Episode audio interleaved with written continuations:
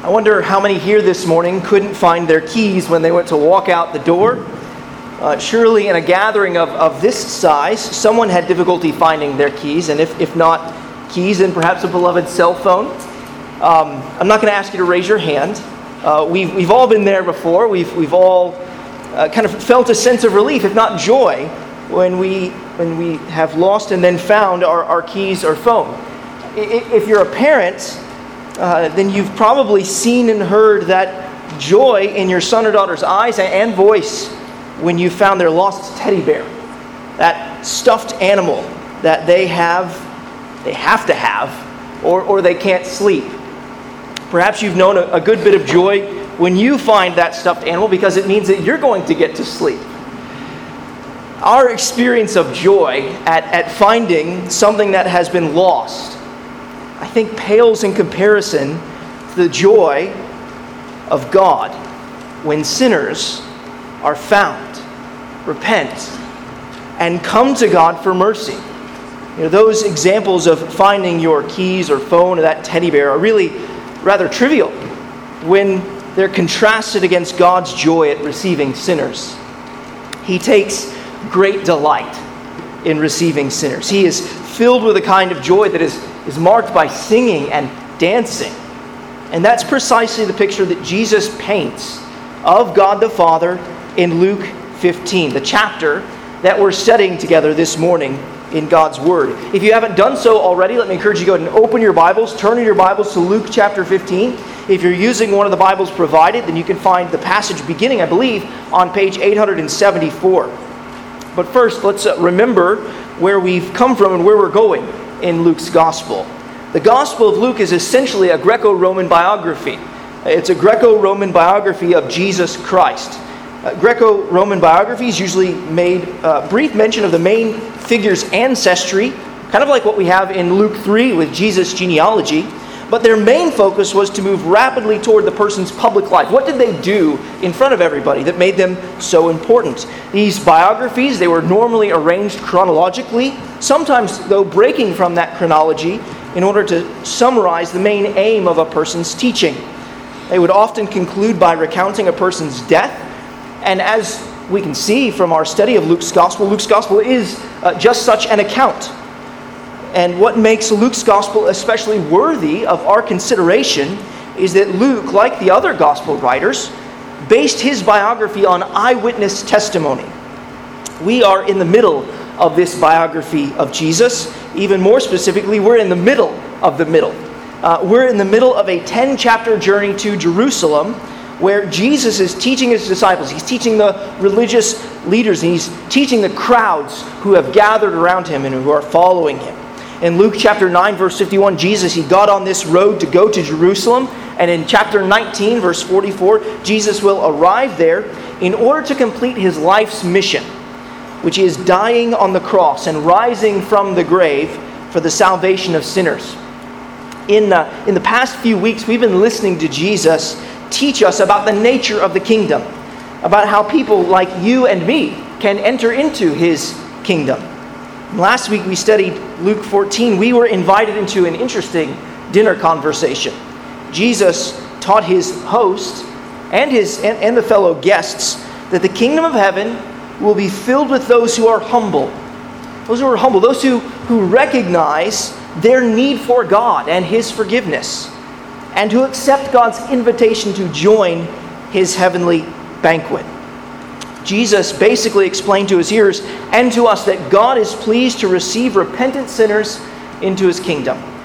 And as Jesus continues on the road to Jerusalem, he continues to drive this message home to his hearers in Luke chapter 15. And as we prepare to read Luke chapter 15, uh, and we are going to read all of it in one shot, kind of in just a minute, I want to put three things on, on kind of your radar as we prepare to read.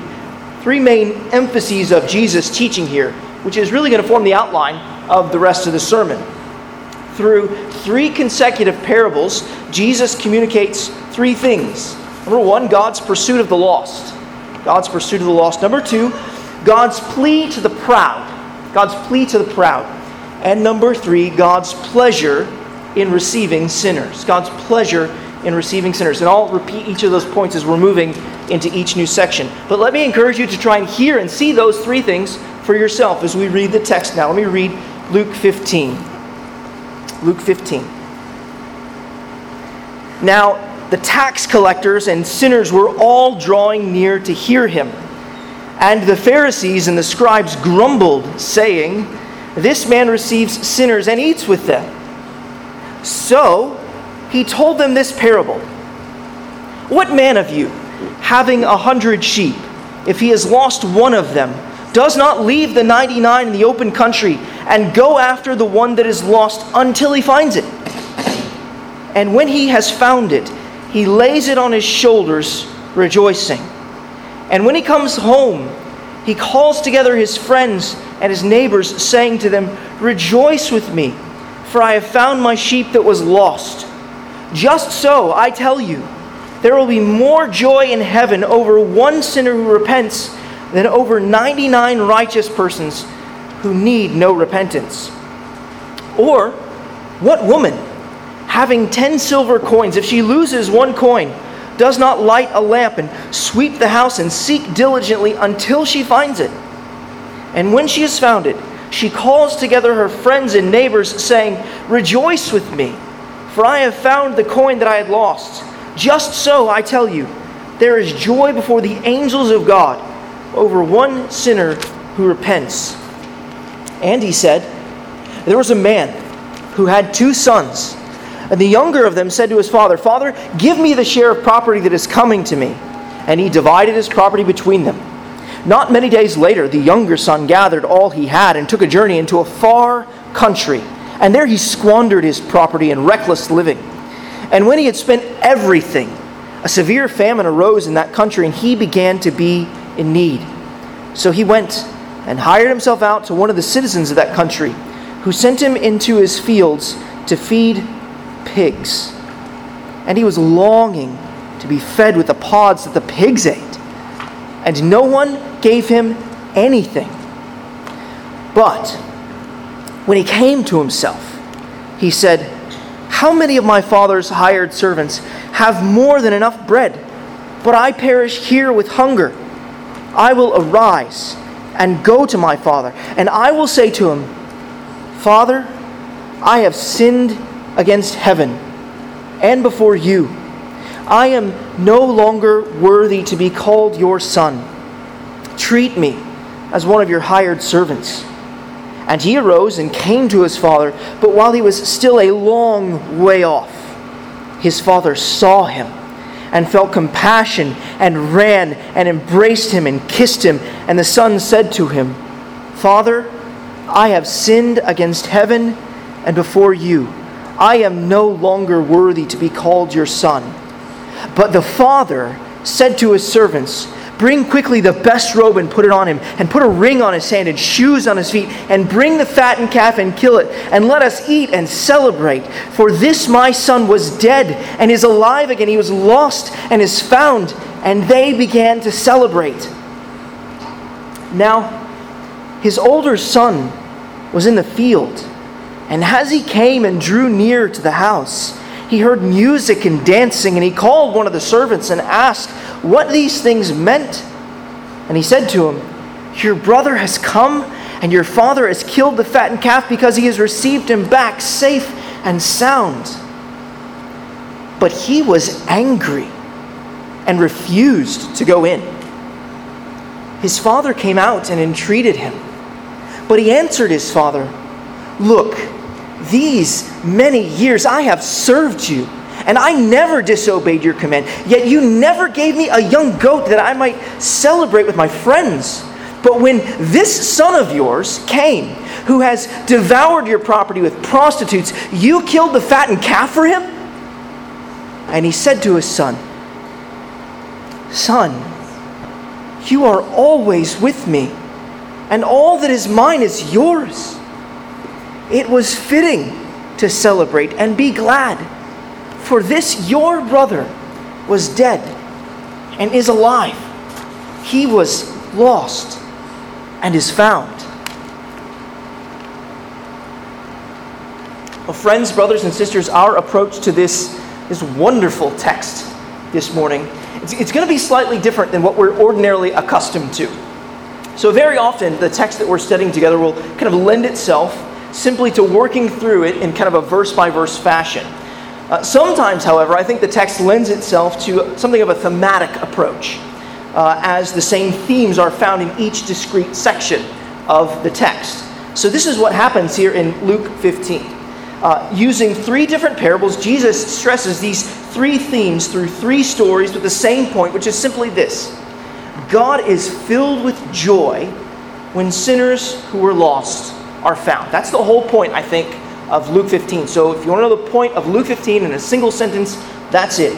God is filled with joy when sinners who are lost are found. And I'm sure you noticed this in verses 7 and 10 and 24. All three of those verses make it obvious that our Heavenly Father rejoices when sinners, when lost sinners, repent and are found. You know, sometimes we kind of overcomplicate the Bible. But there's no need to do that here. The, the obvious point is obviously the point. God is filled with joy when sinners who were lost are found. And one of the most wonderful aspects of this truth that's located here in Luke 15 is this is that God, He actually goes after the lost. See, that's how the lost get found. God goes to find them. So let's consider our first point God's pursuit of the lost. Jesus' parables in Luke 15 are set up by a crowd of interesting people there. You'll notice in verses 1 and 2, they're kind of leaning in to hear what Jesus has to say. Tax collectors and sinners are drawing near to hear Jesus. These are people, these tax collectors uh, and sinners, they would have been considered the outcasts of society. In the, the region where Jesus is traveling about, the tax collectors were effectively uh, viewed as employees of the Roman government. Uh, they would go and extract taxes from their fellow Jews uh, and thereby be viewed as traitors. What's more, many of them uh, would often, through their greed, charge kind of a higher rate than was really necessary in order to line their pockets. Tax collectors were not the only ones drawing near here, we see, so were sinners. Sinners, uh, described here, are those who, kind of generally speaking, live in open rebellion against God. They are those who are, are far off from God. They're, they're really publicly known as sinners and socially reviled. These are the kinds of people who are eager to draw near and hear Jesus teaching. But why? Well, because Jesus has been proclaiming that the kingdom of God is open to them that is a marvelous message of mercy for those who know themselves to be sinners. What sinner wouldn't want to draw near to hear that message? And I think that this should motivate us to draw near to Jesus because he tells us that the lost may be found and loved and so enter the kingdom, his kingdom. Why would we fail to draw near to hear such a loving word from our God? While these tax collectors and sinners are drawing near, the Pharisees are drawing on the deep well of bitterness that is in their hearts. The tax collectors and sinners are positively eager to hear what Jesus has to say, but the Pharisees are positively disgusted with what Jesus has been saying for these last several chapters and doing. They are grumbling, or as some translations put it, they are murmuring. You, you know what's being described here. Perhaps you were doing it uh, this morning my, my guess is, is that we all murmured about something or someone this past week. You know, work or co-workers, maybe a parent, grumbling about what a parent told us to do, a, a spouse, what they said to us, maybe grumbling about our siblings, maybe even a friend or a roommate. This is really uh, one of the things that I find hardest about the Christian life. Do everything without complaining. everything. I, you know, I'm good at grumbling. Um, and that's not something I should be good at. I have to be careful. I have to be mindful of grumbling against God and His goodness. All that Jesus said and did was good, and the Pharisees grumbled at it. All that God says in His Word and does in my life is good, and I must not grumble about it. He only gives what is best, and it is best, even if in the moment we cannot see that what he has given is best. To put it politely, the, the Pharisees and the scribes, the religious leaders, were grumpy about who Jesus kept company with. They were grumpy about the fact that Jesus had been saying that these tax collectors and sinners, that these are precisely the kind of people that God loves to find and forgive. And it is in response to their grumpy grumbling that Jesus tells these parables. Jesus tells them for the tax collectors and sinners, and he tells them for the Pharisees and the scribes. Now, note something interesting there in verse 3. You see that? The text says, So he told them this parable. Parable, singular, and yet we have three. As we come upon each new parable in chapter 15, we find that they're linked by a connecting word, really. Luke views these stories as one cohesive unit. And we need to remember that parables are stories. As I mentioned last week, these parables are stories which Jesus intends for his hearers to think of themselves as characters inside the story, and, then to personally take to heart the story's wisdom and truth. You can see that there in verse 4 when Jesus says, What man of you? See, Jesus, see there, we see Jesus, he's relating this story of the parable of the lost sheep to his hearers.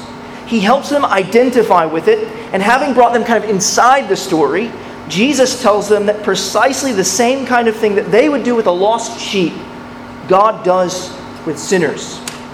And this is really another characteristic of parables, placing things kind of side by side, right next to each other. Just like you would go after a lost sheep, so God goes after sinners, after lost sinners. Notice how uh, verse 4 ends. A good shepherd goes after his sheep until he finds it. And that's just how it is with God. In the parable of the lost coin, which is found there in verses 8 to 10, Jesus does the same thing. Notice the direct continuation with that word or in verse 8. This is the same thing stated just slightly differently. Instead of a man, verse 4, we have a woman, verse 8. This woman uh, does not have lost sheep, she has a lost coin. Notice how her pursuit of the lost coin is described. How does she seek for it? Diligently. She, she lights a lamp and she sweeps the house and she spends effort, and it's an effort that's filled with care. She looks until she finds it. May I ask you, why does, why does anyone look for anything? Does anyone look for anything? Well, it's because they want to find it. And the same is true with God and the lost. He pursues the lost, He goes after them, and He does until He finds them. Consider how verse 9 begins. And when she is founded. Do you see that there? It's not a matter of if, but verse 9, consider how verse 9 there, and when she is founded. It is a matter of when. The same is said about verse 5 in the lost sheep, you see there, and when he is founded. We see that God cannot lose one of all of those who belong to him. That's what we read in John chapter 6, verse 39. God, you see, he pursues the lost. And we should too. In, in reading about this shepherd and this woman, we see that they were seeking and searching diligently. Shouldn't we be doing the same thing with the lost? Brothers and sisters, are we seeking the lost? Christian, you have been commissioned by the resurrected Lord, the one who's been given all authority in heaven and on earth to do this. Jesus told you and me, he, he told, commanded really, every believer in Matthew chapter 28, verse 19, to go and make disciples. He told us to baptize them, He told us to teach them to observe all that He has commanded. And if we're going to be faithful, that is going to take a lot of effort. And it is going to require diligence. First, we've got to go and find someone who is lost. Then we've got to tell them how to be found. A, friend once told me that one of the main hindrances to evangelism is that it's not on our minds. The, the lost are clearly on God's mind. If we're going to be evangelistic, we must be mindful of the lost. If we're not thinking about the lost, it's unlikely that we'll be pursuing the lost. Think about those around you in your family, in your workplace, or in your neighborhood who don't know Jesus. But don't just think about them, seek them out. Seek them out in prayer, Pray for them by name. Pray that God would find them and seek them out personally. Carve out time in your schedule to develop or further your relationship with them. Not only do we have to think about evangelism, but we almost have to plan for it too. And this is perhaps especially important in the consummately busy DC area. Maybe you set aside one lunch hour a week to invite a friend from your workplace or your neighbor to have lunch, or, or consider having a, a neighbor over for dinner once a month. Let's start somewhere. Let's start seeking the lost. God pursues the lost. Now, all of this conversation about God pursuing the lost may, may lead you to wonder well, what does it mean, really, to be lost?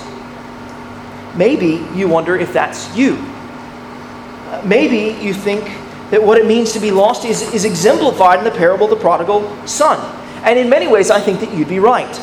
The parable of the prodigal son expresses what it means to be lost in the most tangible and human way of these three parables, doesn't it? While we catch a glimpse of what it means to be lost from the parables of the sheep and the coin in the sense that they're kind of separated and away from the shepherd and the woman, the parable the prodigal son rightly articulates what it means to be lost in terms of our relationship to God. Here's the first attribute of what it means to be lost. First attribute is this you want God to get lost. That, that's the effective force of verse 12. Take a look at Luke 15, verse 12. And the younger of them said to his father, Father, give me the share of property that is coming to me. And he divided his property between them. Now, you see, when, when the younger son asks his father for his portion of the property, he is essentially saying that he wants his father dead. He, he wants the outcome of his father's death to come out now. Dad, I wish that you were dead. I wish that you were no longer in my life. I don't want to live in your house. I don't want to live under your authority or by your rules. I want to rule my own life. That is the very nature of sin. Sin is nothing less than rebellion against God, the, the loving Heavenly Father who made us and brought us into this world and gave us life and breath. Sin is the rejection of God's authority, of the author's authority to rule in our lives. If the first attribute of what it means to be lost is rejection and rebellion against the Heavenly Father who made us, then the second attribute of what it means to be lost is running away from Him and living under our own rule. That's what the younger son of the parable did, wasn't it? Look at verse 13. Verse 13. Not many days later, the younger son gathered all that he had and took a journey into a far country. And there he squandered his property in reckless living.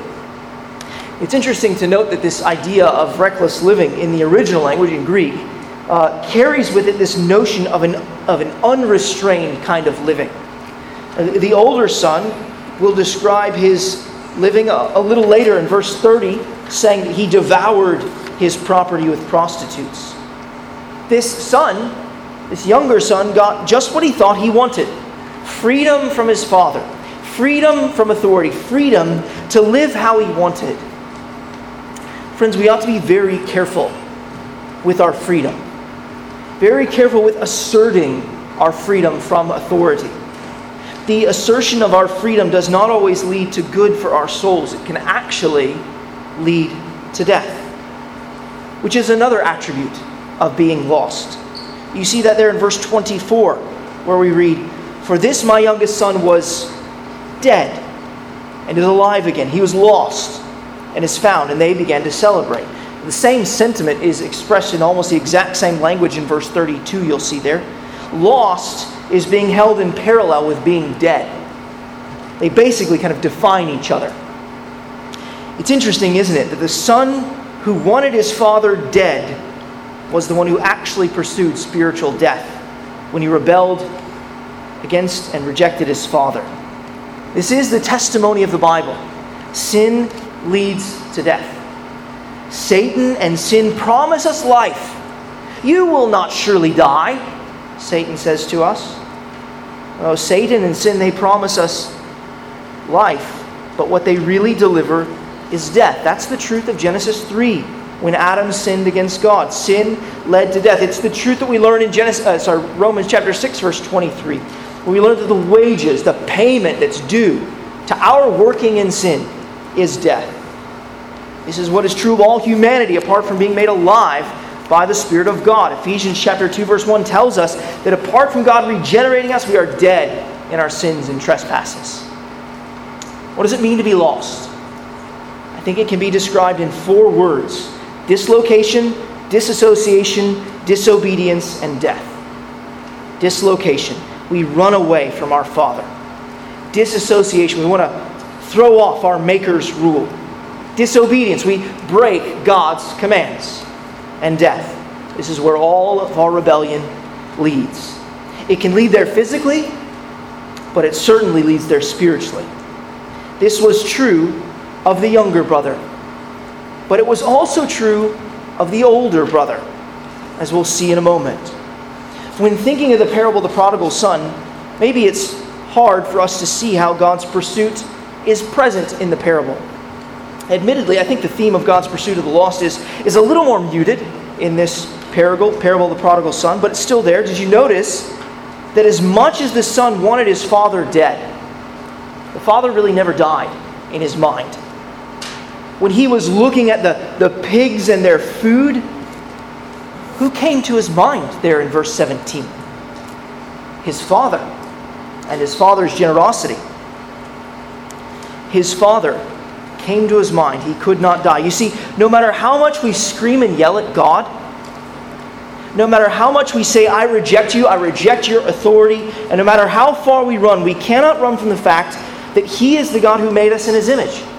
He is the one who gave us consciences and the created order to testify to us of His existence and eternal glory. We can never escape that truth. Oh, we can suppress it. Can try to push it way down. But we cannot escape it. God can use our consciences as part of His pursuit. You know that God is real. You know that God is true. And now you know from God's word that He pursues the lost. Is He pursuing you? The shepherd went after the sheep. The woman sought for her coin, and the father watched for his son. You see that in verse 20. He watched and he ran and he laid eyes on his son coming down the road. And here's the thing about the parable of the prodigal son the father pursued the son who ran away, but he also pursued the son who stayed. He not only moved toward the son who was a long way off, but he moved toward the son who was physically near. He moved not only toward the son who brought shame upon his house, but he moved toward the son who, by all outward appearances, brought him honor, who was faithful and obedient. Take a look at verse 28. Verse 28 there. But he, this is the older brother, but he was angry and refused to go in. His father came out and entreated him. You see that? He pursued him, he went after him. He sought out this older brother. What is he doing? He's going after a lost son he had two lost boys, not just one. Can we really say that this older brother was lost? Yes, I think we can. In fact, in the context of Luke's gospel, I don't think we can understand this in any other way. He has refused to go into the celebration, the banquet. In chapter 14, the chapter just before this one, Jesus told the parable of the great banquet. And the emphasis of chapter 14, verse 24 is uh, very near the end, well, two thirds of the way through, uh, what was was that those who refuse to go into God's banquet will be lost to eternal punishment. While he may have been physically near his father, this older brother, his heart was far from him. And it's not hard to see the younger brother is coordinate, really, with the tax collectors and sinners who've gathered to hear Jesus, it's also not difficult to see that the proud Pharisees are perfectly described in the elder brother. And this is where I'd like for us to turn and consider more carefully the father's plea to the elder brother. This is our, our second point God's plea to the proud. Here we want to take a closer look at Luke chapter 15, verses 25 through 32. Here in Luke chapter 15, verses 25 through 32, I think that these verses perfectly portray the Pharisees who had gathered to grumble about Jesus' company and his teaching. They grumbled at God's generosity and grace. Isn't the elder brother's complaint there in verse 29? Isn't that just simply a restatement of verse 2? My father receives sinners, he eats with them. Like the elder brother, the Pharisees were clinging to every good work that they had done to earn God's favor and pleasure. The older son pleaded his case when he said, These many years I have served you. Verse 29, I think, could be translated even more forcefully, for what the son is implying there is that he has served his father as a slave. I have slaved for you, Dad. I have done everything right for you, and you've given me nothing. See, he casts himself as the unloved and cast off victim. What about the Father's love? Has he not enjoyed the love of his Father these many years? You see, this, he didn't have a real relationship with his Father, even though he was right there with him. He, he viewed himself as the Father's slave, not his son. I wonder if you, if you, or if you have, viewed your relationship with God in that way. You know, sometimes we are tempted to invert our relationship with God and make it about us instead of about Him. The older brother, you'll see there in verse 30, he even disowns his brother. He calls him this son of yours. He is nothing like him. He's, he's, he's, kind of giving him the stiff arm. Just like those Pharisees are nothing like those tax collectors and sinners. He's, he's not unrighteous, rather, he's righteous. How would you reply to such pride and arrogance? Would you reply with the tender plea that this father gives? This plea is really nothing other than the plea of God in heaven. In, verse 31, notice the tenderness in that word son can be translated even my child. I wonder if you can hear the anguish in this father's voice. I hear it. Think every parent who has had a child kind of steaming mad at them, at that moment, I think that breaks your heart because all you want in that moment is for your son or daughter just to know just how much you love them.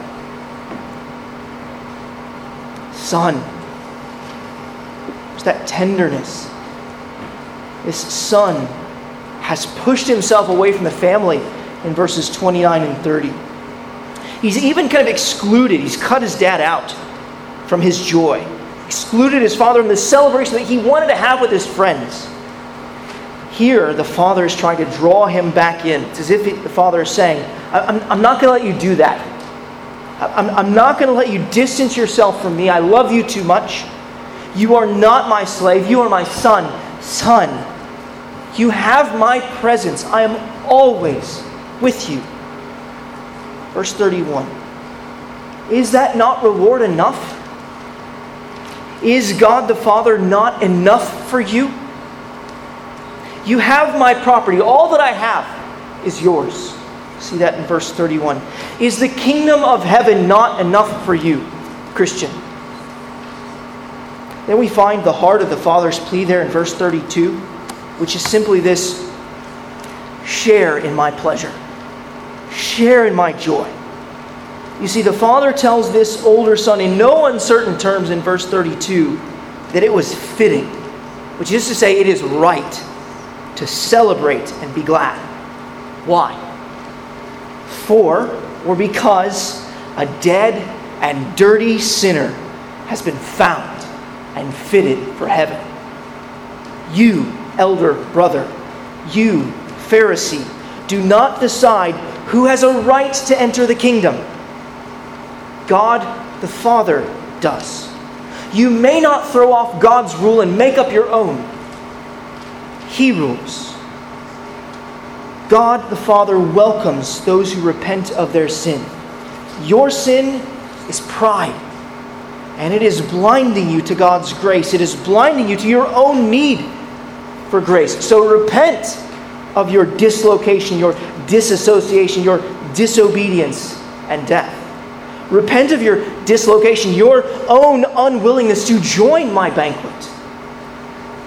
You see, the Father entreated him to come in. Repent of your disassociation, disassociating yourself from me and my family.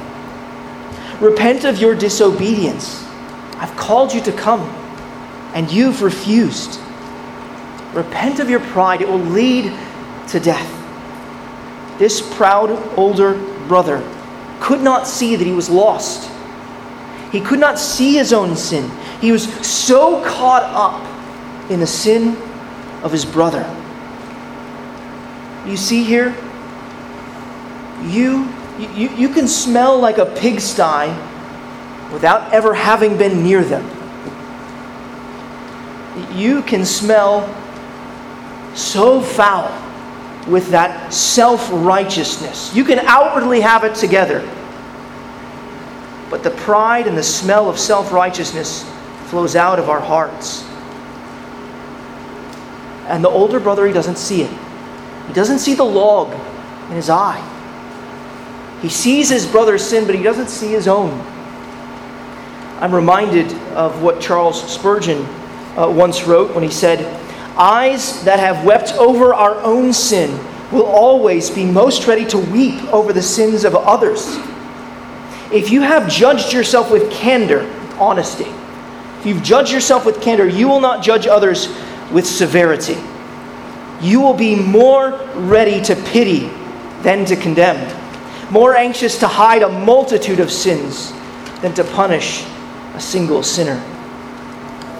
I wonder if you've noticed in, in reading this passage how this parable is left open. Jesus leaves this parable open. We're not told whether or not the elder brother went into the party, into the banquet. His repentance is left open. Now remember, Jesus is telling this parable to tax collectors and sinners, to Pharisees and scribes. Is this not a gracious plea from Jesus to those who are grumbling and murmuring against him? Is it not gracious that he really actually holds the door to the kingdom open and says, I'm pleading with you, come into the kingdom, celebrate, join in the Father's joy and in his pleasure. And that's really what we've kind of been skipping over through our study so far. Something that we need to take a closer look at God's pleasure in receiving sinners. So, this is our third and final point God's pleasure in receiving sinners. In this chapter, I think we first see the pleasure of God in sinners, in God the Son. You see, what made the Pharisees so grumpy, according to verse 2, was the fact that Jesus received sinners and ate with them. The truth of the Bible is not only that Jesus is God in the flesh, that he's the second person of the triune Godhead, but also that he perfectly reveals the first person of the Trinity, God the Father. John chapter 1, verse 18 tells us that Jesus, this one who's telling this parable to us here, that Jesus has made God the Father known. What Jesus has labored to make plain in all of his life is that his pleasure in receiving sinners reveals God the Father's pleasure in receiving sinners. Still, there's more, as you know. In the parable of the lost sheep, the shepherd rejoices when the lost sheep is found. And then Jesus declares there in verse 7 Just so, I tell you, there will be more joy in heaven over one sinner who repents than over 99 righteous persons who need no repentance. You see, this is a, a pronouncement from Jesus. When he utters the phrase, I tell you so, just so I tell you, you'll notice that this is what Jesus is doing, and he is claiming authority to reveal heaven's perspective on what has taken place. He does it again in verse 10. He says, Just so I tell you, there's joy before the angels of God over one sinner who repents. And, and all of this raises the question if God is pleased to receive repentant sinners, what does it mean to repent? And, and who needs to repent? Jesus said in verse 7 that the righteous don't have need of repentance. Does that mean that some people don't need to repent? No. I think Jesus is speaking hyperbolically here, perhaps even sarcastically. Everyone needs to repent. Who is righteous? No one is righteous. No, not even one, the Apostle Paul says in Romans chapter 3, verse 10. As we've seen in the parable of the prodigal son, both the younger brother and the older brother need to repent. Verse 7 is actually, I think, a gentle nudge from Jesus to the Pharisees. He's calling them to abandon their self righteousness and to repent of their unrighteousness, to see themselves as sinners, to recognize that all have sinned and fallen short of the glory of God. All need to repent. All have sinned. But, but what is repentance? Well, I think we see it described in what takes place in the younger son. As he, a Jewish boy, remember this, a Jewish boy is contemplating eating unclean food with unclean animals. I mean, he has hit absolute rock bottom and nobody's giving him anything. Repentance is first and foremost a gracious gift of God. Repentance is a gift of God. In Acts chapter 11, verse 18, we learn that the preaching of the good news of Jesus, God gave the Gentiles repentance. Repentance is a gift. Repentance, secondly, admits guilt. Repentance admits guilt. Notice in verse 18, the younger son, speaking to himself, admits his guilt, saying, Father, I have sinned against heaven and before you he is not saying he's sorry. He's not merely saying he feels sorry. He's not merely saying he feels guilty. He is confessing that he is guilty. He's going beyond a mere feeling. He is confessing that he's rebelled against God. He's taking responsibility for sin. He says, I have sinned. Have you confessed your sin?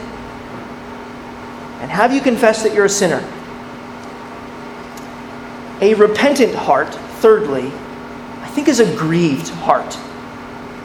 A repentant heart is a grieved heart.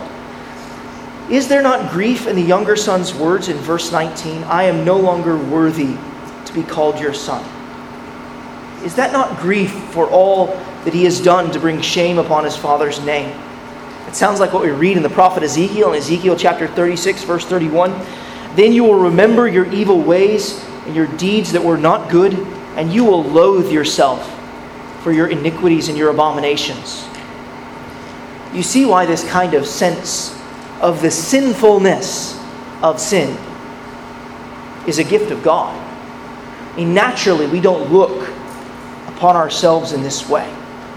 Grieving over the sinfulness of sin is a gift of God because our God is graciously beginning to help us take His perspective on sin, to see what an affront it is, just how it dishonors His name and removes Him from His throne.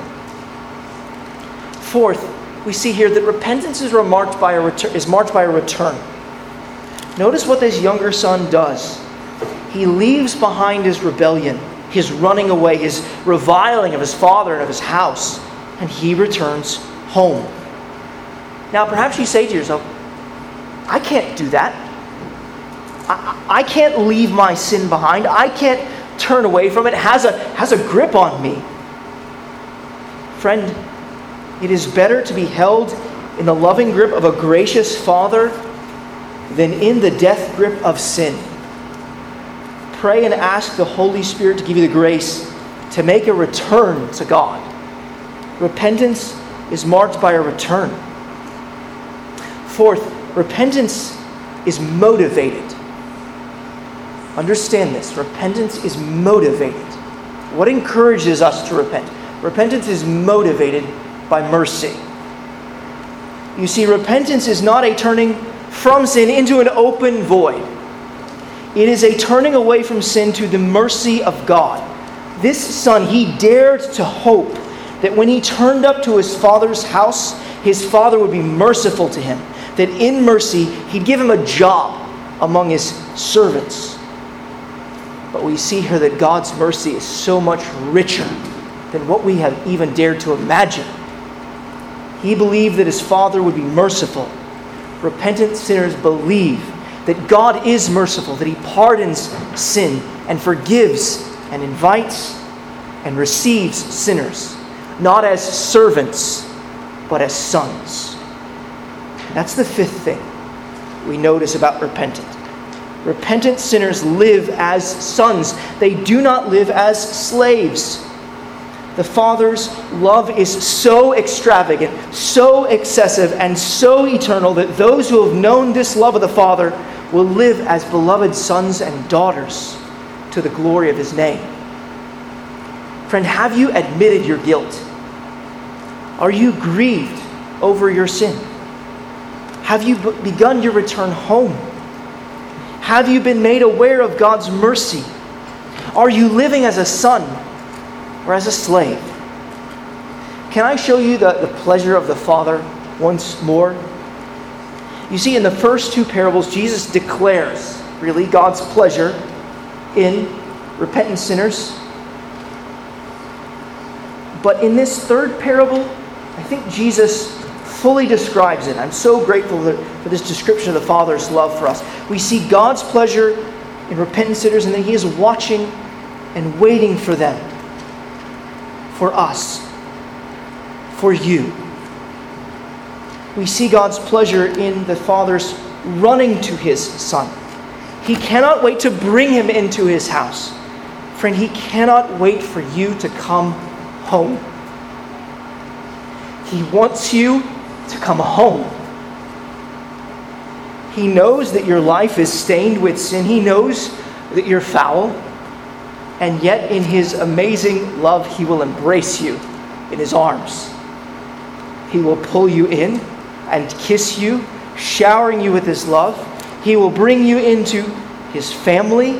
As what the robe and the ring signify, He will watch over you with care. He will look down and see that you're shoeless and give you shoes. This cannot be. No son of mine will be without shoes. Maybe your life is not filled with the apparent kind of open, reckless living of the younger son. Maybe instead your, your life is marked by the foul stench of self righteousness that marked the life of the elder brother. Even to you, God is delighted to receive into his heavenly banquet, to sing and to dance with you. That's what was happening at this party and celebration for this sinner. God takes great delight, great pleasure in receiving sinners. But how can this be? And this is where I'd like for us to conclude. I want us to conclude by thinking about the question how can this be? Has that thought crossed your mind? Has the thought crossed your mind? You know, the older brother kind of has a point, doesn't he? This younger brother really doesn't deserve all of this. He doesn't deserve any of this. The same is true of the elder brother, too, the sinner that he is. How can the father invite such a self righteous, entitled, and sinful person into his kingdom? Have you wondered how can God be the just God, the holy God, the righteous God that the Bible describes and reveals him to be and receive sinners with such pleasure? Don't they have to answer for their sin? How can he receive them? Well, I think the answer to that question is found in the third son that this text presents. And you may be looking down wondering, wait, does he have a verse 33 or something in his translation? I don't see a third son here. No, I've got, I've got the same, same Bible you've got. The third son is the son who's telling this story. He's the key to it all. The son who is on the road to Jerusalem. This road that leads to his death. You see, all of this is all about Jesus. It's all about those tax collectors and sinners standing on this road, listening to him, thinking to themselves thinking through whether or not they will embrace Jesus in faith. It's all about those Pharisees and those scribes, those proud men, thinking through whether or not they will try to earn their way to pleasing God, which cannot be done, or whether or not they will trust in the Son who has come from heaven. Jesus is the Son that God the Father gave up to save sinners like you and me so that we could be found and redeemed and received into his heavenly kingdom. Jesus is the Son who makes such a reception possible. God is just, and our sins must be punished. It is Jesus who was obedient to the Father all the way to death. He never ran away from his Father, and he always lived perfectly humble before him, obeying his every command. Jesus was obedient to the Father all the way to death. He pleased God the Father with every breath, every word, and every deed. He never lived as a slave, he always lived as the true and perfect Son. He pleased God the Father by willingly, joyfully laying his life down in his death on the cross as a substitute for sinners, paying the price for their sins. God is just. Sins are punished. And they are punished either in Jesus Christ or we are punished for them. The only question is, is whether or not we will embrace Jesus, the Son of God, hiding ourselves in Him, trusting that He paid the price for our sins as a substitute in our place on the cross. And after Jesus died on the cross, God was pleased to raise him up from the grave three days after his death, so that all who would ever repent and believe in him would not perish, but have eternal life in the kingdom of heaven. So, friend, if you're here this morning, you're not a believer and follower of Jesus, I want to urge you to turn from your sins and to trust in Jesus Christ. He is our only hope of salvation. Friends, if you would be received into the Father's house, received into God's kingdom, you must come to understand the depth of the Father's love revealed in giving his one and only Son. In the words of the song that we'll sing in just a moment, how deep, how deep the Father's love for us, how vast beyond all measure, that he should give his only Son to make a wretch his treasure. Praise God. Let's pray together.